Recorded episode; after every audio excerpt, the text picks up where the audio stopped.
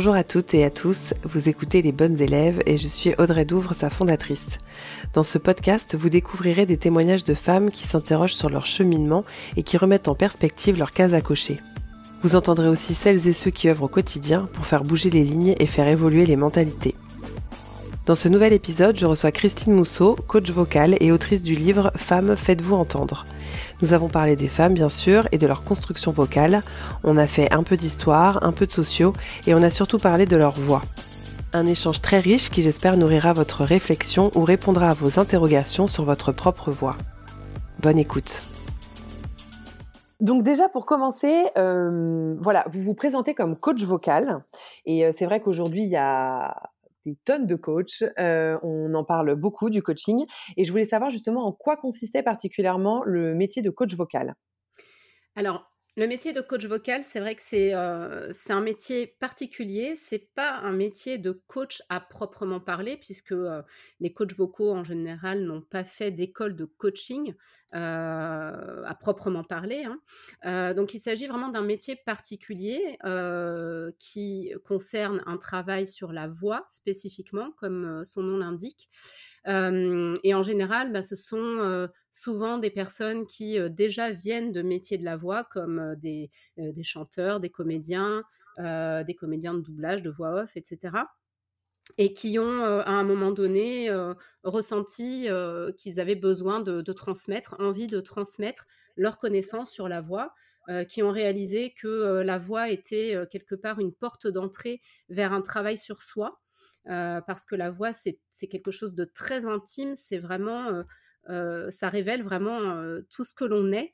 et on, dit souvent, d'ailleurs, j'ai souvent lu, hein, c'est pas moi qui le dis, mais j'ai souvent lu ça et je suis totalement d'accord, que aimer sa voix, c'est s'aimer soi. Donc je pense que les personnes qui vont vers ce métier sont des personnes qui ont cette conscience qu'en fait, travailler sur sa voix, c'est travailler sur soi et c'est apprendre à s'accepter, apprendre à s'aimer, etc pour moi, le coaching vocal, c'est vraiment ça, c'est vraiment prendre conscience de ce que la voix révèle de nous, de l'image qu'elle renvoie, hein, mais aussi ce qu'elle raconte de nous profondément, donc de nos émotions ponctuelles, mais aussi de notre personnalité profonde, puisque la voix, comme la, physiologie, la physionomie, se sculpte au fil des années. Donc, si vous avez entendu parler, par exemple, de psychomorphologie, euh, eh bien, euh, on peut faire une comparaison avec, avec la voix. Euh, la voix va aussi parler de, de comment on s'est sculpté émotionnellement à travers nos expériences au fil des années, etc.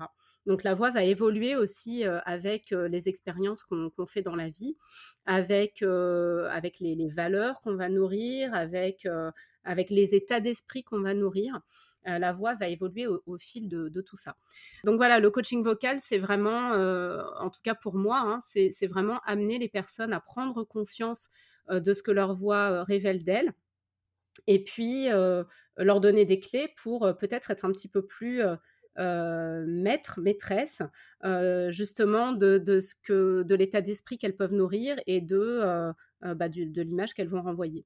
Donc c'est un travail qui est très profond hein, parce qu'en fait, on va travailler bien sûr techniquement et il y, a, des coachs hein, qui ne travaillent que sur la technique vocale, etc. Mais en définitive, je pense qu'on atterrit toujours quand même plus ou moins sur un travail en profondeur et sur l'état d'esprit, sur, sur les valeurs, sur la mission même. Enfin voilà, c'est vraiment un travail très profond sur soi. Et vous dites d'ailleurs, donc effectivement, les personnes qui s'adressent peut-être majoritairement à vous, c'est des gens dont c'est effectivement le métier. Et justement, vous dites l'idée c'est de retrouver de l'assurance. Est-ce que vous avez des gens qui s'adressent à, vous et qui ont vraiment conscience du problème en disant voilà, j'ai l'impression que finalement ma voix elle reflète peut-être pas forcément ce que je pense ou, pas forcément ce que je suis? Oui, absolument. Alors, c'est assez intéressant parce que récemment, j'ai mis en place un questionnaire quand les gens prennent contact avec moi avec voilà justement un petit pré-diagnostic de, de leurs difficultés. Alors, il y en a qui, dès le premier mail, vont me dire, voilà, je, je n'arrive pas à prendre ma place, je n'arrive pas à occuper l'espace, ma voix ne, ne, reflète pas qui je suis. je, alors, il peut y avoir des problèmes de trac aussi. Enfin, Voilà, donc souvent les gens ont, un petit peu conscience du problème, ou alors c'est leur entourage hein, qui leur a dit qu'ils parlaient trop vite, ou qu'ils parlaient pas assez fort, ou qu'on ne comprenait pas ce qu'ils disaient. donc ça va être, voilà, il va y avoir différentes origines. mais en général, les gens ont quand même relativement conscience quand ils viennent me voir. ils ont relativement conscience du problème. Donc oui, et, souvent, donc ça va être des, souvent, ce qui ressort, c'est que les personnes n'arrivent pas à se positionner dans leur rôle. Elles n'arrivent pas à véhiculer la légitimité, voilà, et à asseoir vraiment complètement leur rôle. Donc ça, ça revient souvent. Et c'est quelque chose, quelque chose pardon, que j'ai abordé d'ailleurs dans, mon livre, hein, puisque je parle des rôles en analyse transactionnelle notamment, etc. Et, de comment ces rôles se traduisent dans la voix. et c'est exactement bien souvent ce que les personnes me relatent. Et justement, vous parlez de votre livre. Donc, vous avez écrit un livre il y a trois ans à destination des femmes. Euh, et effectivement, c'est notamment pour les aider à se faire entendre, notamment en entreprise, en l'occurrence, euh, mais aussi pour asseoir euh, finalement un leadership plus naturel. Pourquoi vous avez finalement décidé d'écrire un livre spécifiquement dédié aux femmes? Alors, euh, le cheminement est un petit peu long, je vais je vais essayer de vous la faire brève. Euh, donc en fait, tout simplement, euh, moi je travaillais sur la voix depuis, depuis 2009. Enfin, je coachais les les gens sur, sur la voix depuis 2009 et un jour, je suis allée dans une soirée, réseau de mon école, du réseau féminin plus exactement de de mon école euh, puisque j'ai fait une école de commerce, moi, euh, à l'origine. J'ai travaillé en entreprise pendant euh, à peu près sept ans avant de, bifurquer vers le coaching vocal. La voix était, a été ma passion depuis toujours. Hein, et, donc, voilà, j'ai bifurqué sur cette voie-là. Et en fait, j'ai fait une soirée réseau et là, on m'a dit «Oh, coach vocal, mais c'est génial. les femmes auraient vraiment besoin que vous mettiez en place des ateliers. je suis sûre que ça marcherait. Et en fait, moi, à ce moment-là, je me suis dit, bah, pourquoi, pourquoi les femmes spécifiquement Enfin, ça m'a un peu interpellée parce que moi, j'avais jamais eu de problème vocal en entreprise. j'avais jamais vraiment prêté attention au fait que les femmes pouvaient avoir des, difficultés spécifiques. Mmh. Donc à partir de là, je me suis interrogée, j'ai commencé à écouter un peu plus attentivement ce que me racontaient les femmes quand elles m'appelaient pour un, coaching et j'ai commencé à comparer un petit peu aux demandes des hommes. Et je me suis rendu compte qu'en effet, les demandes étaient assez différentes. Donc, les hommes, souvent, me demandaient bah, de, travailler leur voix pour développer leur charisme, etc., convaincre un peu plus, etc. Et les femmes, bah, on était tout juste à espérer peut-être un jour se faire entendre, voilà, sans se faire interrompre, etc.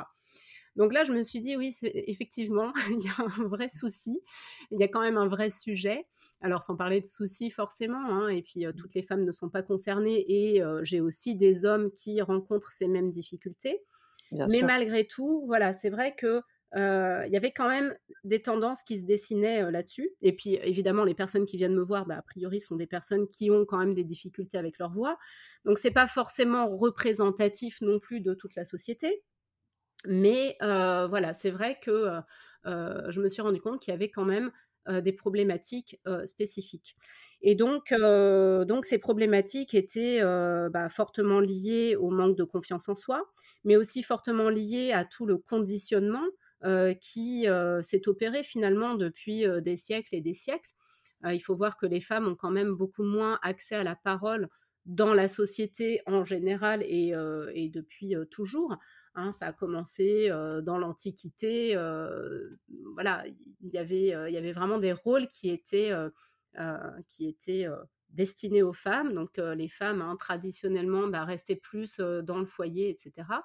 Et c'est vrai qu'on a commencé à, voir que les, voix féminines prenaient un peu plus de place, un peu plus d'ampleur, et changeaient aussi dans leur, dans leur son, enfin dans leur sonorité, dans, la façon dont, on, modelait la voix, les femmes sont devenues, pardon, les voix sont devenues un peu plus affirmées, notamment à partir de la deuxième vague féministe, donc 68, 70, voilà. on a vu en fait que la voix féminine évoluait avec la place de la femme dans la société. Mais malgré tout, jusqu'à aujourd'hui, on sent que cette place est, est encore difficile à trouver. on voit que dans les médias, par exemple, les, femmes ont deux fois moins accès à la parole que les hommes. En, général, hein, enfin voilà, si on fait un peu une moyenne comme ça, tous les ans, le, 8 mars, il y a, cette espèce de bilan annuel de bon, et alors cette année, à combien de pourcents est-ce que les femmes occupent l'espace médiatique? Et on se rend compte que jusqu'à présent, bah, voilà, on a à peu près on a, à peu près deux fois moins de, place que les hommes dans, euh, l'espace médiatique. Donc, euh, il y a encore un déséquilibre assez marqué. Quand on fait appel à des experts, notamment, bah, c'est euh, très, majoritairement des hommes hein, qui sont interviewés. Et il y a des rôles qui sont un petit peu destinés aux femmes. Donc, comme je le dis dans mon livre, de manière un peu un petit peu humoristique, hein, mais bon, malgré tout, ça interpelle. les voix féminines, c'est jusque, jusque récemment et encore un peu aujourd'hui, c'est surtout bah, la voix de, de la, présentatrice météo ou la, la, voix du GPS ou voilà, des, des voix d'assistance en fait. Et c'est assez drôle, quelque part, de constater que oui, il y a des rôles qui sont vraiment attendus. Ça peut se comprendre, hein, à la limite, même, même biologiquement, même voilà, on n'est pas, on n'est pas non plus obligé d'avoir les mêmes rôles, les femmes et les hommes. il faudrait juste qu'on arrive à une égalité. Hein. On n'est pas obligé d'être similaire, mais l'idée ce serait d'arriver à une forme d'égalité et notamment dans, dans l'espace, dans la place qui est prise, dans la représentation aussi des, des problématiques masculines ou féminines. Voilà, ce serait intéressant d'arriver à cette égalité. Mmh. donc, donc voilà, en fait, en fait, le coaching vocal féminin, bah, c'est voilà, ça, vient vraiment de, de toutes ces observations et de toutes ces demandes aussi, hein, tout simplement sur le terrain. Et en écrivant ce livre, bah, j'avais l'espoir que ce travail, déjà cette prise de conscience de, de ces difficultés et le travail qu'on peut accomplir dessus soit un peu plus à la portée de toutes. donc, dans ce livre, bah, j'ai fait un état des lieux de ce conditionnement et puis j'ai proposé tout un travail technique derrière, en espérant voilà, rendre ça accessible à un maximum de personnes. Oui, pardon. Et d'ailleurs, c'est ce que c'est ce que je vous disais avant avant le début, c'est que moi, ce que j'avais beaucoup aussi apprécié dans votre livre, c'est justement un peu cet état des lieux. pourquoi aujourd'hui on en est là entre guillemets. Mmh Et finalement, qu'est-ce qui façonne la voix d'une femme? Parce que pendant longtemps, comme vous disiez, elle n'avait pas forcément la place pour s'exprimer et pour et pour dire ce qu'elle pensait. Donc, est-ce qu'on peut juger que justement, bah, les femmes parlent peut-être plus doucement ou ont une voix plus obéissante? Je ne sais pas si on peut vraiment dire utiliser ce terme-là ou peut-être plus maternelle mmh. parce que justement la société nous donnait ce rôle-là à l'époque? Oui, complètement. Alors c'est à la fois effectivement une voix plus obéissante, une voix plus maternante. C'est vraiment des rôles qui sont enfin qui étaient attendus des femmes. Ça évolue beaucoup ces dernières années. Il y a eu, il s'est passé beaucoup de choses. D'ailleurs, peu de temps après la sortie de mon livre, il y a eu le mouvement hashtag MeToo, qui a quand même énormément fait avancer les choses à ce niveau-là. Donc ça, je m'en réjouis vraiment et je vois que effectivement, on a, il y a un vrai essor hein, quand même de, la place de la parole féminine dans l'espace public. Donc ça, c'est très positif. Mais en effet, ce qui est compliqué en fait pour les femmes, c'est vraiment de trouver de trouver le, le ton en fait à adopter.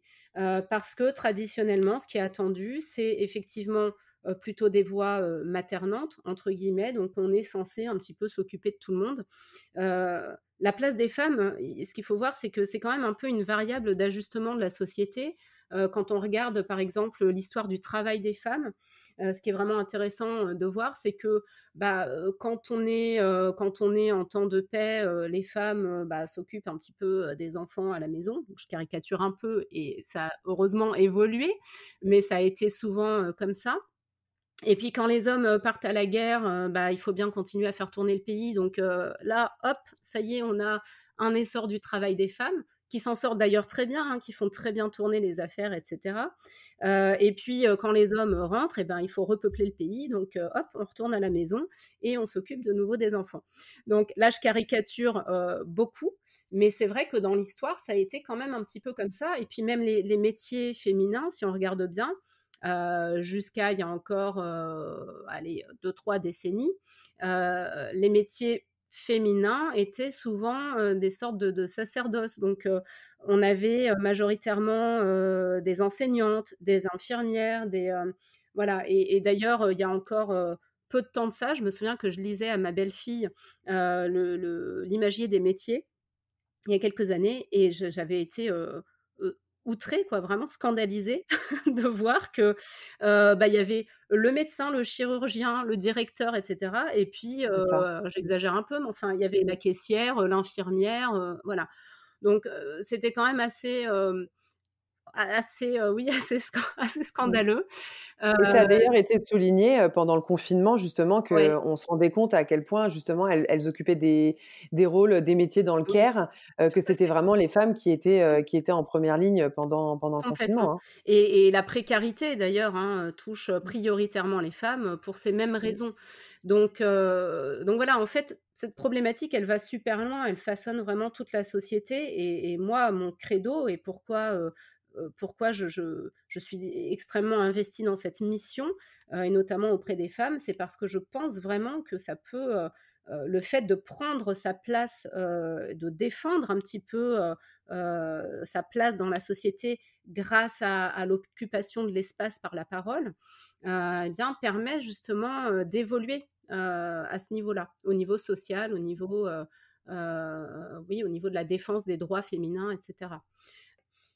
Et d'ailleurs, moi j'avais une question aussi, parce que finalement, là on parle vraiment de la voix, donc finalement un peu de la forme. On aurait peut-être tendance à se dire, finalement, peu importe comment je le sors, ce qui compte c'est le fond et ce que je vais dire. Mmh je ne sais pas si les femmes ont tendance un petit peu à penser comme ça, mais de se dire, finalement, c'est c'est vraiment mon propos qui va compter. du coup, c'est peut-être un peu une erreur. En quoi c'est justement de sous-estimer l'importance de la voix Ça peut être une erreur et ça peut surtout desservir le propos qu'on veut, qu'on veut transmettre? Ouais, alors, c'est une très bonne, très bonne remarque. en effet, alors déjà, les femmes ont tendance à considérer, consciemment ou pas, hein, en général inconsciemment, mais qu'elles ont beaucoup plus de preuves à apporter de leurs compétences, de, l'utilité de leur présence etc. que les hommes.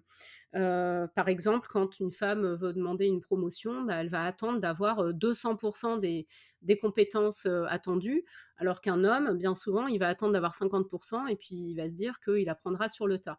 Ce qui est vrai en plus, hein, c'est vrai qu'on apprend sur le tas. Donc nous, les femmes, on a tendance à considérer que ce qu'il faut, c'est faire les choses. Et puis, il y a cette espèce de syndrome de la princesse, ce qu'on appelle le syndrome de la princesse, qui, qui veut que bah, finalement, si on fait tout ce qu'il faut, si on est irréprochable, si on est parfaite, etc., on sera forcément récompensé à un moment donné on, va forcément, euh, voilà, on, obtiendra le, baiser du prince quelque part qui nous permettra de, nous réveiller et de vivre enfin. Euh, c'est un petit peu ça. Mais euh, voilà, il y a un petit peu cette, cette, idée que si on fait tout comme il faut, on sera forcément récompensé. Mmh. Or, c'est pas du tout comme ça que ça marche. la place, en gros, si on la prend pas nous-mêmes, personne ne va nous la donner. Et, et, donc, comment est-ce qu'on prend sa place? Ça va pas être étonnamment en faisant exactement tout ce qu'il faut. En fait, c'est rarement comme ça. ça va être plutôt en, se montrant, en fait, en, étant, en occupant l'espace, justement, en communiquant, en quelque part en faisant du marketing ou du, personal branding, enfin ce que vous voulez, mais en tout cas en occupant l'espace. Et, en fait, le travail du non-verbal, souvent, il est un petit peu sous-estimé. À l'école d'ailleurs, hein, on travaille surtout sur le contenu, on passe 20 ans de notre vie à, apprendre à, structurer un propos, à choisir les mots, à fouiller, à, perfectionner un petit peu notre réflexion. Euh, on est beaucoup dans le mental, en fait, dans l'éducation. Beaucoup moins aux États-Unis. Notamment, voilà, c'est ce que j'allais dire. Ouais. Mmh. Exactement, parce qu'en fait, bah, moi, j'ai vécu un an aux États-Unis. Je suis allée, j'ai eu la chance d'aller un an au lycée aux États-Unis. Et c'est vrai que c'était très différent à ce niveau-là. On était très encouragés dans nos prises de parole. Alors parfois au détriment du contenu, certes, mais au moins il n'y avait pas de complexe de, euh, prendre la place, de s'exprimer librement, etc. Euh, il y a eu des études, euh, notamment une fameuse étude de Albert Merabian en 1967, qui a fait état de l'importance du poids du non-verbal, c'est-à-dire quelque part de l'emballage hein, du non-verbal dans l'impact d'un message oral. Alors, c'est toujours, très déstabilisant pour les personnes qui n'ont jamais qui ne se sont jamais vraiment intéressées au sujet. Mais Albert Mérabien est arrivé à la conclusion, à l'observation que, les mots, finalement, dans l'impact d'un message oral, ne comptaient que pour 7% 7% c'est ridicule. Alors, je vais tout de suite désamorcer, les levées de boucliers parce que, il y en a à chaque fois sur ce sujet. Certes, ce n'est pas à prendre au pied de la lettre, déjà ça va dépendre un petit peu de la teneur du message, donc ça va être beaucoup plus flagrant, quand on évidemment quand on exprime des émotions. Donc notamment si, notre non-verbal, dit l'inverse de ce qu'on du contenu, forcément on va complètement invalider notre message ce qu'il faut retenir en fait dans cette étude, c'est que en fait, il est important d'être cohérent entre son verbal et son non-verbal. Si par exemple je vous dis je suis experte de la voix et du langage non-verbal, bah, vous allez me dire bah, elle est experte ou elle n'est pas experte. En fait, vous, vous, allez complètement, vous allez être complètement perdu et vous n'allez pas savoir ce que vous allez devoir comprendre finalement de, de ce que je dis. Pire que ça, vous allez en priorité croire mon non-verbal, c'est-à-dire mon ton interrogatif, et vous allez finalement comprendre que bah non, en fait, je suis pas experte. Si je dois attendre votre validation sur le sujet, c'est que je suis pas du tout sûre de moi et que donc, a fortiori, voilà, je ne vais pas pouvoir me positionner comme experte. Donc en fait, toute la problématique pour les femmes, c'est ça en fait, c'est que conditionnées comme nous sommes depuis des siècles, à être dans des rôles subalternes, à être, à venir en, sauveur un petit peu de l'humanité, venir materner, materner les autres, etc. Et encore une fois, je rappelle que toutes les voix de serveurs vocaux, etc., sont quand même, peut-être pas toutes, mais en tout cas en très grande majorité sont féminines. Pourquoi? Parce que quand, quand, on attend au téléphone et qu'on commence à être un peu agacé, eh ben, c'est quand même plus apaisant d'avoir une voix féminine qui peut-être nous rappelle notre maman. Voilà. Donc, ces rôles étant attendus des femmes depuis des siècles et des siècles, forcément, notre voix va parler de ces rôles. et donc, on aura beau avoir tout un tas de compétences, être particulièrement performante dans notre travail, etc. Si au moment où on se présente, au moment où on présente nos projets, etc., on se place dans ces rôles, de, ces rôles maternants ou ces rôles effacés aussi. Il y a énormément de femmes en entreprise qui, quelque part, ont un peu des voix de petites filles. Moi, j'ai carrément des femmes qui viennent me voir qui ont des voix de petites filles à 40 ans. vous imaginez bien, alors souvent c'est des espèces de stratégies inconscientes de rechercher la protection des hommes qui sont là. Hein mais vous imaginez bien que du coup, le jour où il va falloir demander un poste de management ou monter dans la hiérarchie, bah, ça va, ça va être complètement, ça va vous, vous pénaliser puisque si vous êtes en dessous en âge, par exemple, vous allez, vous allez véhiculer cette image de, petite fille, bah, vous allez véhiculer l'image d'être un enfant et donc vous allez être en dessous de votre interlocuteur et donc à aucun moment on va pouvoir vous placer au-dessus.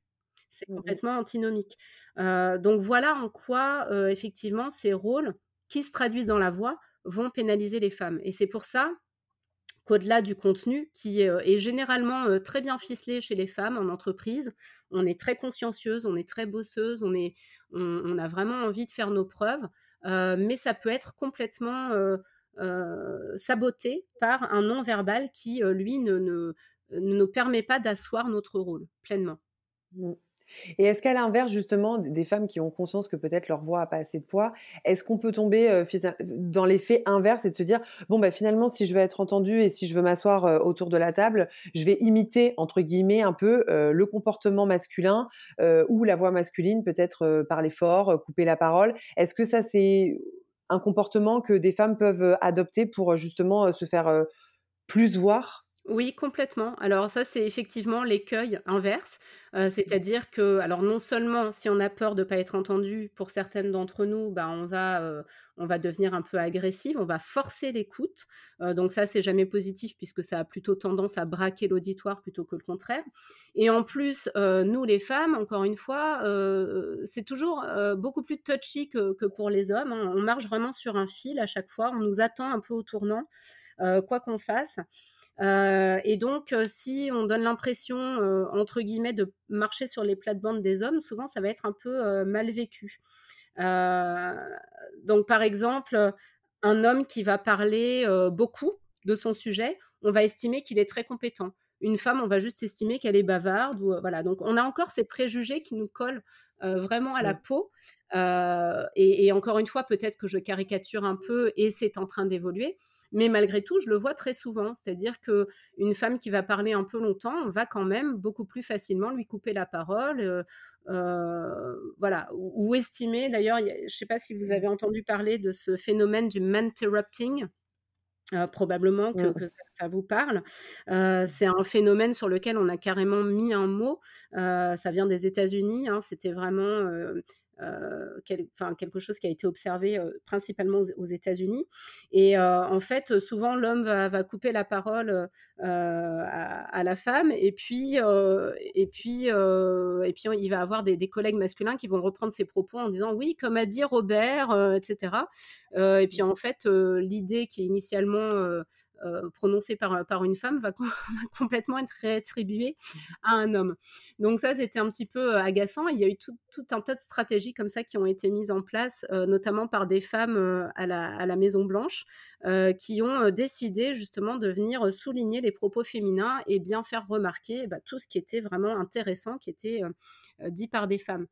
donc il y a cette conscience-là, hein, effectivement, de, ces phénomènes, mais, mais en effet, une femme qui va euh, qui va beaucoup parler bah, va, va, pas forcément être vu comme un homme qui va beaucoup parler. dans, dans, le, on, va avoir aussi, euh, comment dire, beaucoup plus facilement tendance à être taxé d'hystérique. Euh, donc, on a vraiment à faire attention à ne pas être submergé par nos émotions. Et pour autant, les émotions ont une, place capitale dans la communication orale. Parce que comme je dis toujours, euh, nous communiquons d'humain à humain et euh, les humains sont euh, sensibles, encore une fois. Hein, pourquoi on est sensible au non-verbal à 93% bah Parce que le non-verbal, justement, véhicule ces fameuses émotions. et donc, il est, ce serait vraiment une mauvaise idée que d'écarter les émotions de notre communication mais il faut communiquer de, manière, de manière maîtrisée. Donc, principalement des émotions dites positives comme l'enthousiasme, la passion, la volonté de partage, etc. si on communique sur des émotions négatives, il, va, il, va, être quand même recommandé de, bah, d'avoir pris le temps d'accueillir ces émotions et peut-être de, voilà, de prendre un peu de recul pour les communiquer de manière adulte.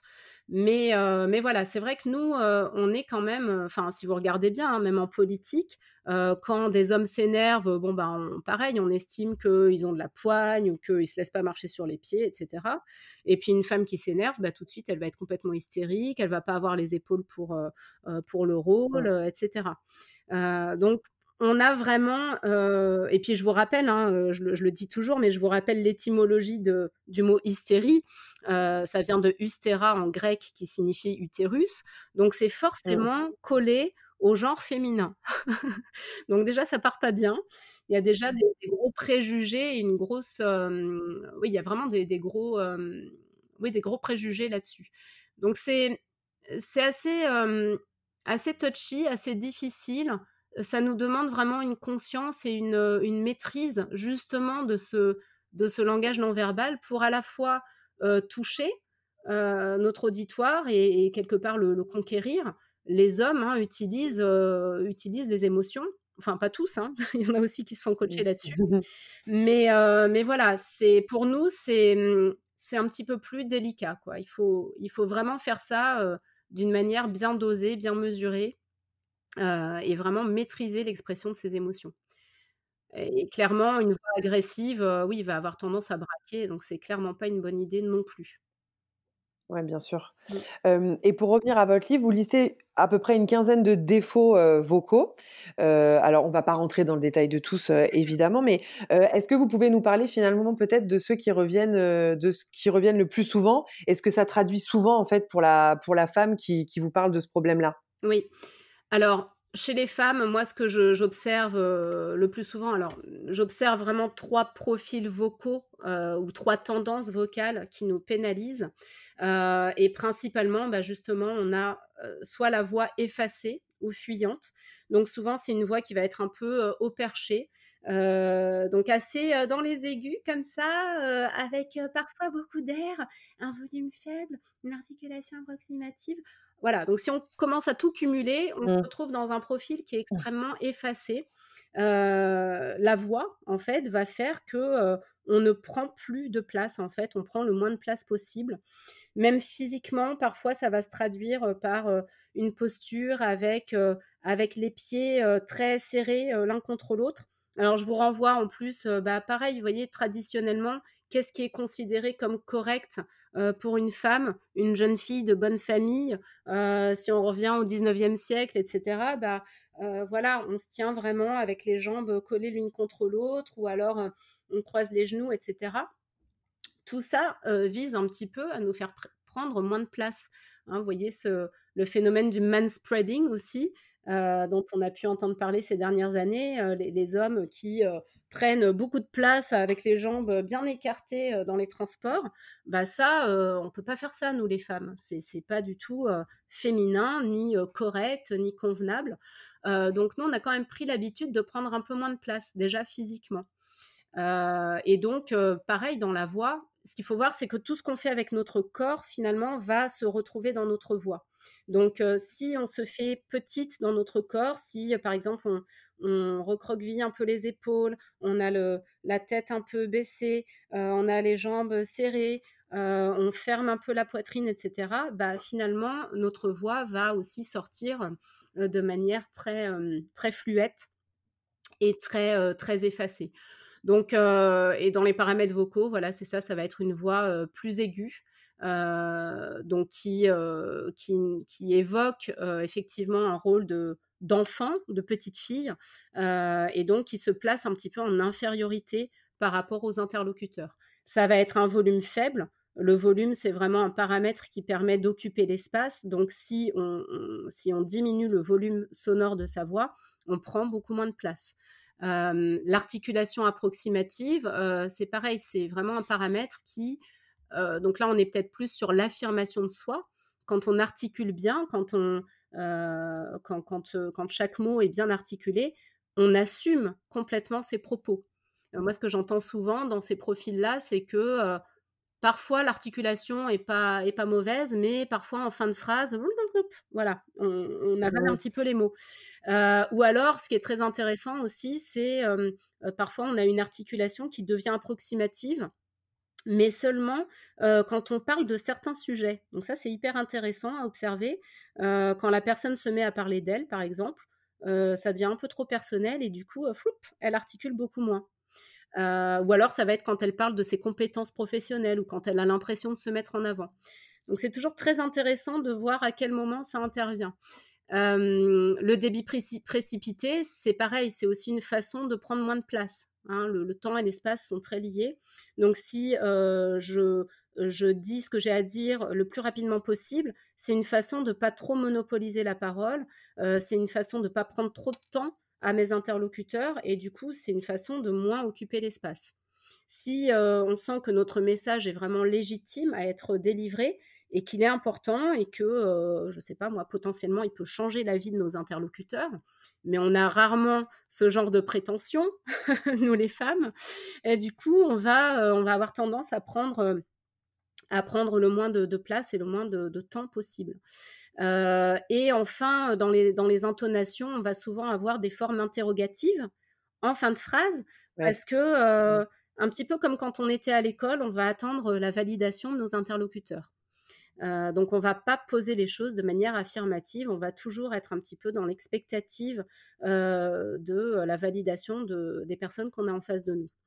Donc ça, c'est vraiment le profil euh, effacé. Donc ça, regroupe différentes choses. Hein. Ça regroupe des petites voix trop aiguës au perché. Ça regroupe, ça regroupe les voix précipitées, donc où on parle trop vite. Voilà, ça, ça, regroupe plusieurs choses. Mais globalement, on va être dans ce profil, dans, ce, dans ces tendances à l'effacement. Ensuite, on a, la voix, agressive, donc on en parlait un petit peu avant. Donc là, on va être, dans un forçage vraiment vocal. On va essayer de forcer l'écoute de nos interlocuteurs parce parce que justement, on n'a pas confiance, dans le fait que, dans notre état naturel, si on parle tranquillement, calmement, qu'on prend vraiment le temps, heu, qu'on pousse pas le volume et cetera, on n'a pas confiance en fait dans le fait, heu, que les autres nous écoutent. Donc qu'est-ce qu'on va faire? Ben, on va, heu heu, forcer sa voix, notamment en volume. On peut aussi avoir des femmes, donc on le disait tout à l'heure, hein, qui vont essayer d'imiter les hommes, donc ça peut aller jusqu'à jusqu'au fait de, rendre sa voix un peu plus grave qu'elle n'est naturellement et je vois ça beaucoup, dans les milieux très masculins justement.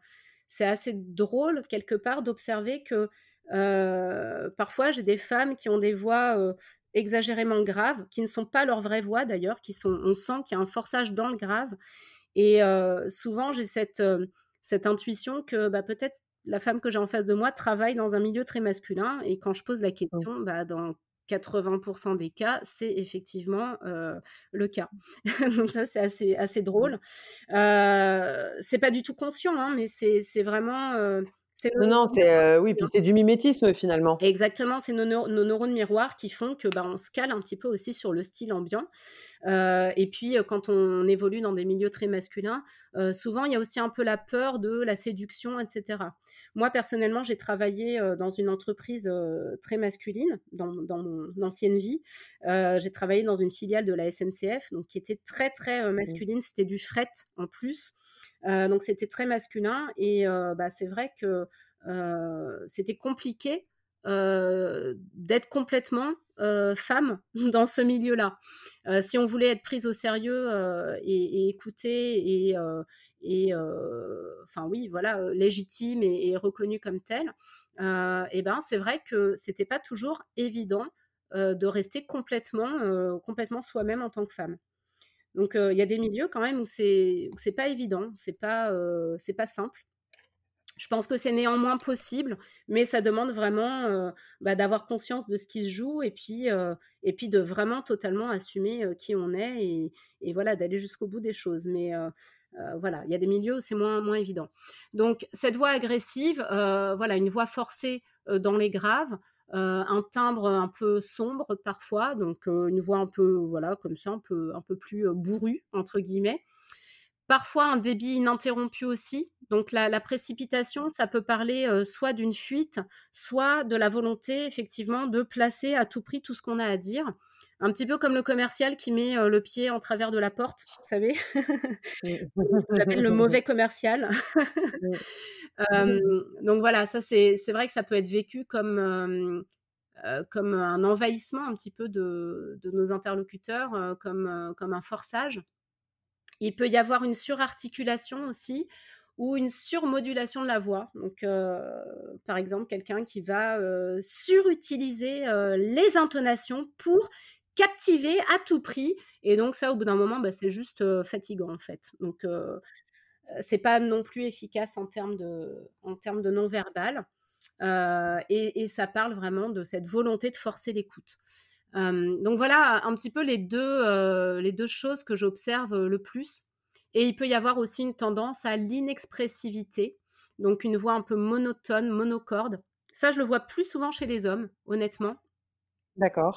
mais je le vois aussi chez certaines femmes, et donc là, souvent, on est plutôt sur, des personnes qui ont un petit peu peur, des émotions ou qui, considèrent que les émotions n'ont pas leur place dans le monde professionnel. Donc elles vont chercher à gommer, heu, toutes les émotions. On peut être, heu heu, bah, dans cette peur, hein, justement d'être taxée d'hystérie en tant que femme et donc on peut, chercher à gommer au maximum toutes les émotions. Donc, si on prend des exemples, par exemple dans la vie politique, on va avoir, des femmes comme, Martine Aubry, qui sont dans des vraiment dans des communications extrêmement, factuelles, adultes, heu, un peu dénuées de plaisir, heu, qui vont être très carrées, très, heu, voilà, très factuelles, heu et pas vraiment très peu dans l'émotion. Donc voilà un peu les profils que je reçois chez moi, dans mon cabinet et et voilà un petit peu, ce qu'il peut y avoir derrière. Et d'ailleurs, pour avoir lu votre livre, moi, j'ai réussi, du coup, parce que j'avais pas forcément toujours conscience. Alors, je, je, sais que je suis quelqu'un qui parle très vite et j'essaie de travailler dessus. Mais j'ai l'impression que je me situe un peu entre la voix précipitée et la voix envahissante. Bon, dans les deux cas, euh, c'est pas super c'est pas super flatteur. Mais euh, du coup, je trouve ça hyper intéressant de justement pouvoir s'en rendre compte et de, et de comprendre ce qu'on projette, ce qu'on envoie aussi comme message aux autres. Comment vous faites vous du coup pour aider euh, les personnes à identifier leur profil vocal? Bah, tout simplement, alors en fait, quand on commence un coaching, moi je commence toujours par un diagnostic vocal. Donc en fait, on va démystifier la voix, on va vraiment expliquer quels sont tous les paramètres de la voix et du, langage non verbal. Donc on a huit paramètres vocaux et puis on a voilà une observation aussi de la posture, de la gestuelle, du regard oui, voilà, du, regard, un petit peu des micro-expressions, mais ça, c'est moins facile à maîtriser. Euh, du coup, on va aussi beaucoup travailler sur l'intention derrière. Euh, mais voilà, on va faire un diagnostic au départ et, euh, et on va justement regarder dans le détail. On va ouais, démystifier les choses, quoi. C'est ça. donc, vraiment voir quel, quel paramètre vocal fait qu'on renvoie telle ou telle image. Et c'est là que ça devient vraiment intéressant parce que, à la fois, quand on est dans un état d'esprit, notre voix va se régler en fonction de, celui-ci. Et à la fois, quand on commence à travailler sur notre voix, sur des aspects très concrets, euh, on, va, observer qu'en fait, notre état d'esprit va également changer. Donc c'est ça qui est euh, particulièrement euh, fascinant, c'est qu'en fait, ça marche dans les deux sens. Donc on peut travailler à partir de notre psychologie, hein, notre état d'esprit, etc. mais on peut aussi travailler à partir de ce qu'on fait concrètement avec le corps. Et, euh, ce qui est fascinant, c'est ça, c'est de voir qu'en fait, en, allant euh, bouger des leviers vraiment concrets, euh, il y a des choses vraiment très concrètes, hein, comme le fait de, par exemple, redresser sa posture. si on est quelqu'un d'un peu effacé, au début, ça va nous mettre très mal à, très mal à l'aise, on va être, on va se sentir très exposé, très en danger, etc. Mais le fait de, de s'obliger comme ça à s'exposer, justement, va faire que bah, on va se rendre compte déjà que finalement, on ne meurt pas, hein, on est toujours vivant. Donc finalement, c'est pas si dangereux que ça. Et puis, bah, on, va, on va apprendre à notre corps finalement à adopter des réglages qui vont nous donner plus de confiance en nous.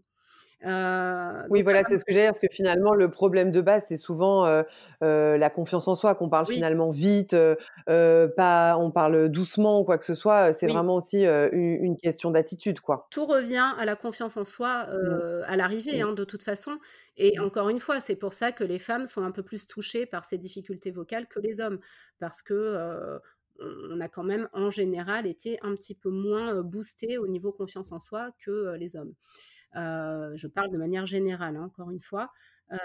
voilà. Mais euh, voilà, ce qui est vraiment intéressant, c'est ça, c'est de voir qu'on peut partir aussi, parce que un travail psychologique, euh, ça peut prendre des années, ça peut prendre toute une vie. Enfin, ça prend toute une vie, hein, d'ailleurs, si on n'a jamais fini de travailler là-dessus.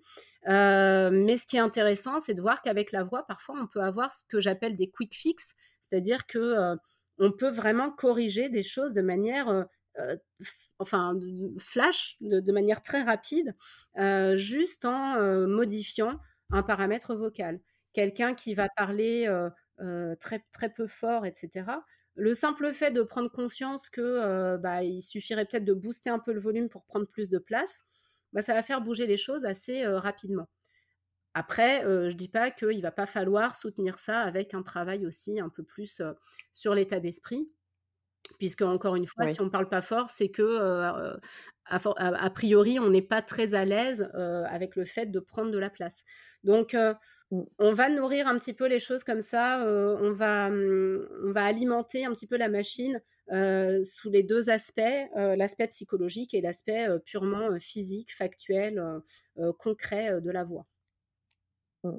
Et c'est ce que j'allais vous demander justement sur euh, finalement le temps que ça prend ou en combien de temps euh, on peut voir un peu euh, une différence. Alors j'imagine bien sûr que ça dépend, ça dépend des personnes avec qui, vous travaillez, mais dans le livre vous proposez beaucoup de de, de, petites astuces, de vous proposer des exercices concrets justement mmh. pour pour travailler ça. Quelle régularité il faudrait pour que finalement ça devienne au-delà d'amorcer des changements, que ça devienne aussi naturel et qu'on n'ait plus besoin de se dire avant chaque intervention, de se dire bon là je pose ma voix, je redresse la tête, je bombe le torse. Enfin voilà, en combien de temps finalement on peut accéder à des résultats pour soi? Alors, en effet, c'est très variable, hein, évidemment, d'une personne à l'autre. Mmh. Tout dépend de ce avec quoi la personne vient.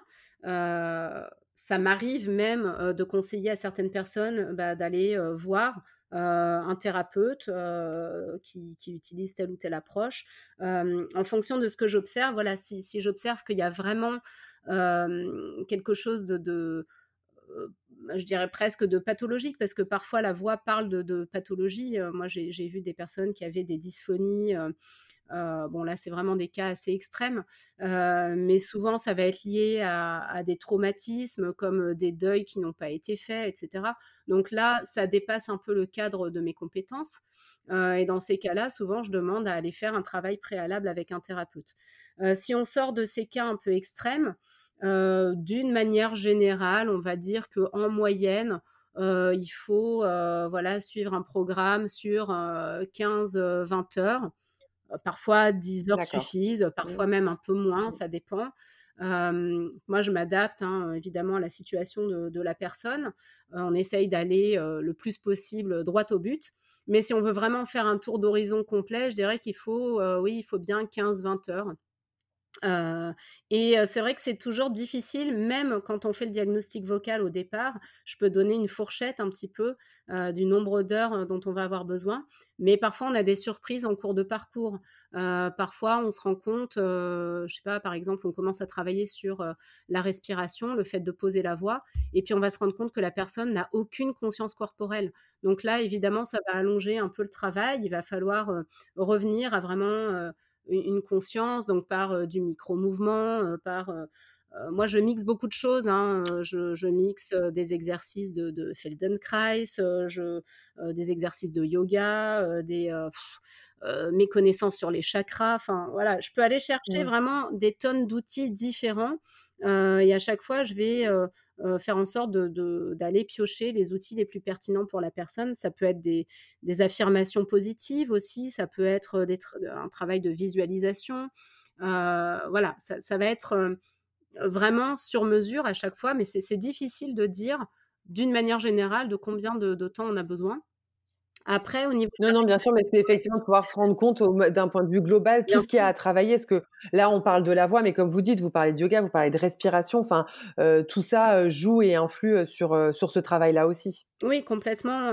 après, voilà, moi, j'utilise toutes ces approches que j'estime complémentaires. Voilà, si si il y a un besoin, oui, par exemple de je sais pas, je dis n'importe quoi, quelqu'un qui aurait une espèce d'oppression sur la poitrine, ce qu'on voit souvent en ce moment, malheureusement, parce qu'avec le Covid, on a une recrudescence de pathologies liées à l'angoisse, etc.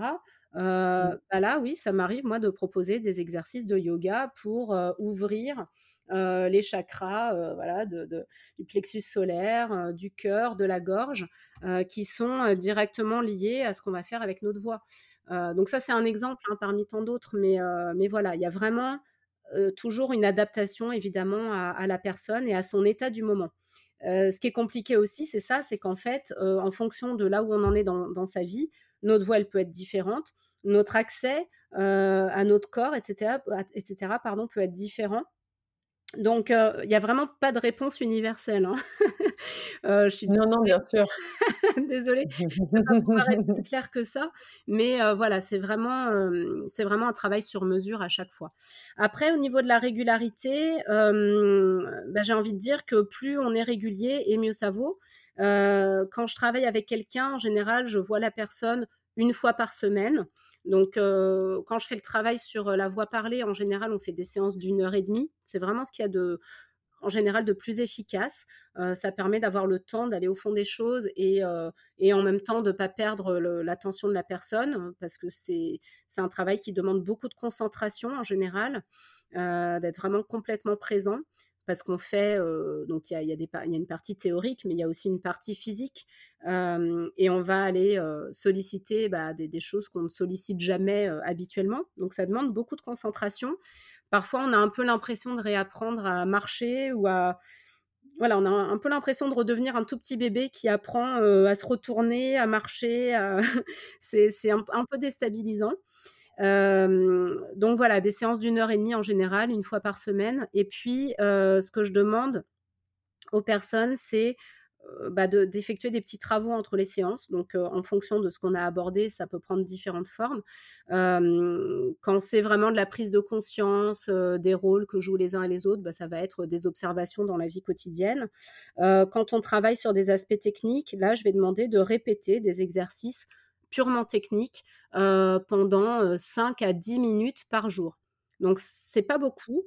ce qui va être important, ça va être vraiment la régularité donc encore une fois, hein, les neurosciences ont montré que on apprenait vraiment par la répétition et il vaut mieux faire des très courtes séances en étant pleinement concentré, en, étant à 100% à ce qu'on fait, plutôt que de se dire bah tiens aujourd'hui j'ai pris un demi RTT, je vais faire de la voix pendant trois heures. ça, ce sera pas du tout efficace. Et même pire, au bout de trois heures, on aura tellement perdu la concentration qu'on va se mettre à faire des bêtises. Et du coup, on va enregistrer les bêtises. Donc, il, vaut mieux, voilà, il vaut mieux faire cinq minutes par jour, mais vraiment à 100%, et vraiment en s'assurant qu'on a le bon geste. et voilà, et vraiment faire ça tous les jours. Mmh. Alors du coup, j'ai une dernière question et ça permettra peut-être d'être un peu plus concret parce que je me doute évidemment que on est du sur, du sur mesure, mais ça permet de voir l'approche globale pardon que que vous avez et c'est ça que je trouve important parce que vraiment c'est pas que le travail de la voix, c'est c'est plus structurel que ça. là dans le dans le dernier épisode que que j'ai mis en ligne, je parlais avec une DRH notamment de l'entretien annuel mmh que nous allions tous avoir en ce début d'année. Euh, et on parlait nous notamment d'argent. Donc c'était plus voilà comment négocier, comment comment demander euh, euh, une augmentation. Et du coup j'aimerais qu'on puisse prendre peut-être en exemple ce cas concret avec peut-être un ou deux profils différents pour se dire ben voilà aujourd'hui je sais qu'on on en revient au fameux contenu en se disant clairement je sais que j'ai les clés en main, que j'ai les compétences, que j'ai l'expérience, que je peux prouver que que je mérite notamment par exemple cette augmentation. En revanche je sais pas forcément comment bien délivrer le message. Alors, mmh moi, j'ai en tête le côté, alors, euh, moi toute seule personnellement, où je vais parler très très très très vite de ce que j'ai fait. euh, et, euh, et, du coup, je me dis c'est génial, comme ça j'aurais pu tout caser et j'aurais pu tout dire. Et je pense aussi également à celles qui, qui ont envie de dire, mais qui ont peut-être tendance à parfois se laisser un peu submerger par leurs émotions ou tout simplement déstabiliser par, une, par une remarque en face, si on lui dit non ou si on n'est pas d'accord avec elle. Donc, je pense que c'est des situations qu'on a toutes déjà un peu, un peu vécues. Donc, de dire en fonction un peu de ces deux profils. L'idée, c'est pas de de se dire comment être la plus performante possible, mais en tout cas de se dire comment je peux anticiper ça? Est-ce que quand je sens que je me sens submergée, je, j'arrête de parler, je respire Est-ce que je prends le temps de plus articuler? Voilà, c'est mmh. plus des petits conseils comme ça pour se sentir, vu qu'on enlève la partie contenu, ok, je suis légitime, je peux le faire, mais de dire voilà comment je transmets le message? Alors en fait, moi, j'ai envie là de vous donner un, conseil qui va peut-être pas être justement sur quelque chose de très concret sur la voix, mais plus en termes d'état d'esprit. Et, je vais vous donner un conseil qui va peut-être être un peu surprenant, parce qu'en fait, quand on va demander une promotion ou une augmentation ou que sais-je encore, ben, en fait, on va demander quelque chose pour soi. Et en fait, le, vrai, le vrai secret, la vraie, la vraie super astuce pour obtenir ce qu'on veut, eh ben, ça va être de ne pas partir de soi, mais de partir de l'autre. Et, donc, en termes d'état d'esprit, moi, ce que je vais recommander, c'est plutôt d'aborder ce genre d'entretien, non pas avec je veux absolument obtenir ce truc-là ou tant d'augmentation, voilà, mon objectif, c'est ça, mais plutôt de partir alors évidemment, il faut faire ce travail, hein, bien sûr, mais, mais votre fil conducteur, ça ne doit pas être ça au moment où vous prenez la parole.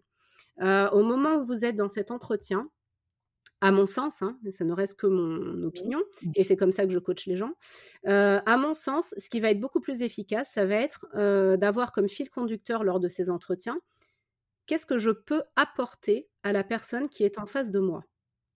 Voilà en fait, qu'est-ce que cette personne en face de moi gagne au fait que je sois dans l'entreprise et que je sois motivée dans l'entreprise, etc. Donc évidemment, qu'est-ce que va m'apporter cette augmentation? Bah, Peut-être d'être, de me sentir reconnue, de, d'être motivée, d'avoir envie d'être à la hauteur de, de cette reconnaissance, etc. Mais du coup, qu'est-ce que ça va apporter à la personne qui est en face de moi?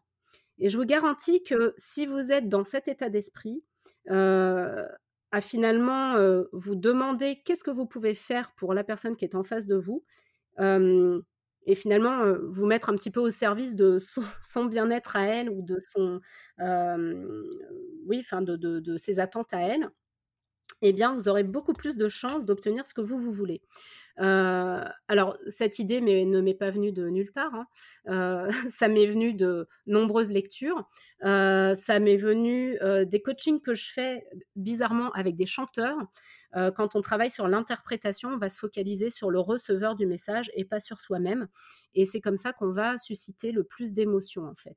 Donc, on va toujours se demander bah, qu'est-ce que la personne en face de nous va avoir envie d'entendre? Alors, je ne suis pas en train de vous dire qu'il faut ni inventer des choses qui ne soient pas sincères, ni manipuler, ni voilà, ça c'est pas du tout l'objet.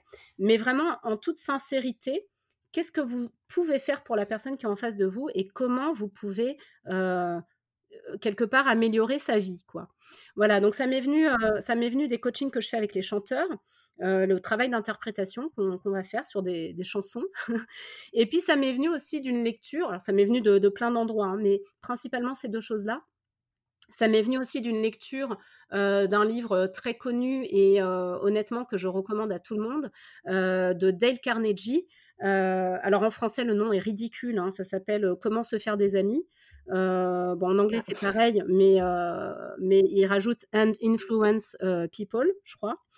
Euh, et donc, c'est ce livre-là, c'est une mine d'or sur l'influence, en fait. ça a l'air complètement ridicule. La première fois que j'ai entendu parler de ce livre, c'était un. Je me souviens, j'étais en vacances au, bord d'une piscine et il y avait un, jeune homme qui lisait ce livre et je me suis dit, oh, le pauvre Mais en fait, euh, voilà, quand, quand j'ai ouvert ce livre, j'ai compris euh, que c'était pas du tout ça et c'est vraiment une mine d'or. Mmh. Donc, je le recommande à, tout un chacun. Et donc, euh, un des propos principaux de Dale Carnegie, c'est ça, c'est en fait, avant de penser à soi, bah, faire tout ce qu'on peut finalement pour rendre service aux autres, pour euh, leur apporter euh, ce qui peut euh, leur enfin oui qu'est-ce qu'on peut leur apporter pour améliorer leur vie pour améliorer leur quotidien. Et en fait bah, ça suscite en eux l'envie aussi d'améliorer votre quotidien à vous. Voilà. Donc ça pourrait être comme de la manipulation et ça peut complètement être utilisé comme ça si on est mal intentionné hein, c'est évident. C'est des clés peut-être à ne pas donner à n'importe qui. Mais voilà en définitive je pense que de toute façon s'il n'y a pas de sincérité profonde non plus dans ce qu'on fait, euh, moi, quand je, quand je coach des gens, j'ai vraiment envie euh, d'améliorer, leur, euh, leur, quotidien. J'ai vraiment envie de, de, les aider à accéder à quelque chose de plus, de plus serein, de plus, de plus puissant, etc. Et, et, en général, voilà, on, on, me le rend bien parce que je suis sincère dans ma démarche. Je pense que je suis assez généreuse aussi dans ma démarche, mais parce que j'ai vraiment, je suis vraiment animée profondément par cette envie d'aider les autres. Et je pense vraiment que si vous abordez les entretiens de cette manière, rien ne pourra vous résister. Enfin, en tout cas, ce que je vois dans, mon expérience et quand je coach les gens comme ça, moi j'ai coaché des personnes qui avaient des demandes à faire à leur, à leur boss. et c'était très très mal parti. Hein. C'était parti avec, avec vraiment des, noms. Enfin, voilà, le, comment dire, le, patron, le boss était vraiment parti pour dire non à tout et les personnes ont fini par bah, voir toutes leurs demandes acceptées. Donc, comme quoi, c'est très puissant. Après, je pense qu'il faut nourrir sincèrement l'envie de, aussi d'apporter quelque chose à la personne qui est en face de nous. Vocalement, bien sûr, si vous êtes dans cet état d'esprit, vous allez de toute façon être plus ouvert. Donc l'ouverture, ça va être très important, hein, le fait de justement pas vouloir imposer son point de vue, mais de vraiment montrer de la considération pour l'autre. Ça va se traduire comme ça. Si vous avez cette intention euh, d'apporter quelque chose à l'autre, votre langage non verbal va forcément euh, véhiculer une attitude d'écoute, d'ouverture, de considération, de coopération, et non pas juste de euh, bah moi je veux ça et puis c'est comme ça et c'est pas autrement. Vous voyez?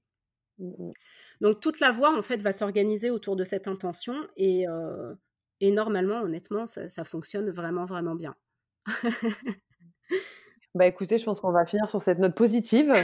euh, merci beaucoup euh, Christine d'avoir pris le temps de répondre à toutes mes questions. C'était euh, très riche en informations et, euh, et j'espère que ça pourra aider des personnes à, à s'interroger justement sur, sur leur voix et bien d'autres choses évidemment. Bah, je l'espère également. Merci beaucoup Audrey en tout cas pour cette invitation. Et puis très belle année 2021 à, à vous et à toutes vos auditrices et auditeurs. Si vous avez aimé cet épisode, partagez-le et si vous avez une minute devant vous, n'hésitez pas à soutenir le podcast en lui mettant 5 étoiles sur Apple Podcast et à vous y abonner dans la foulée pour ne manquer aucun épisode. Merci à toutes et à tous d'avoir écouté cet épisode et à bientôt.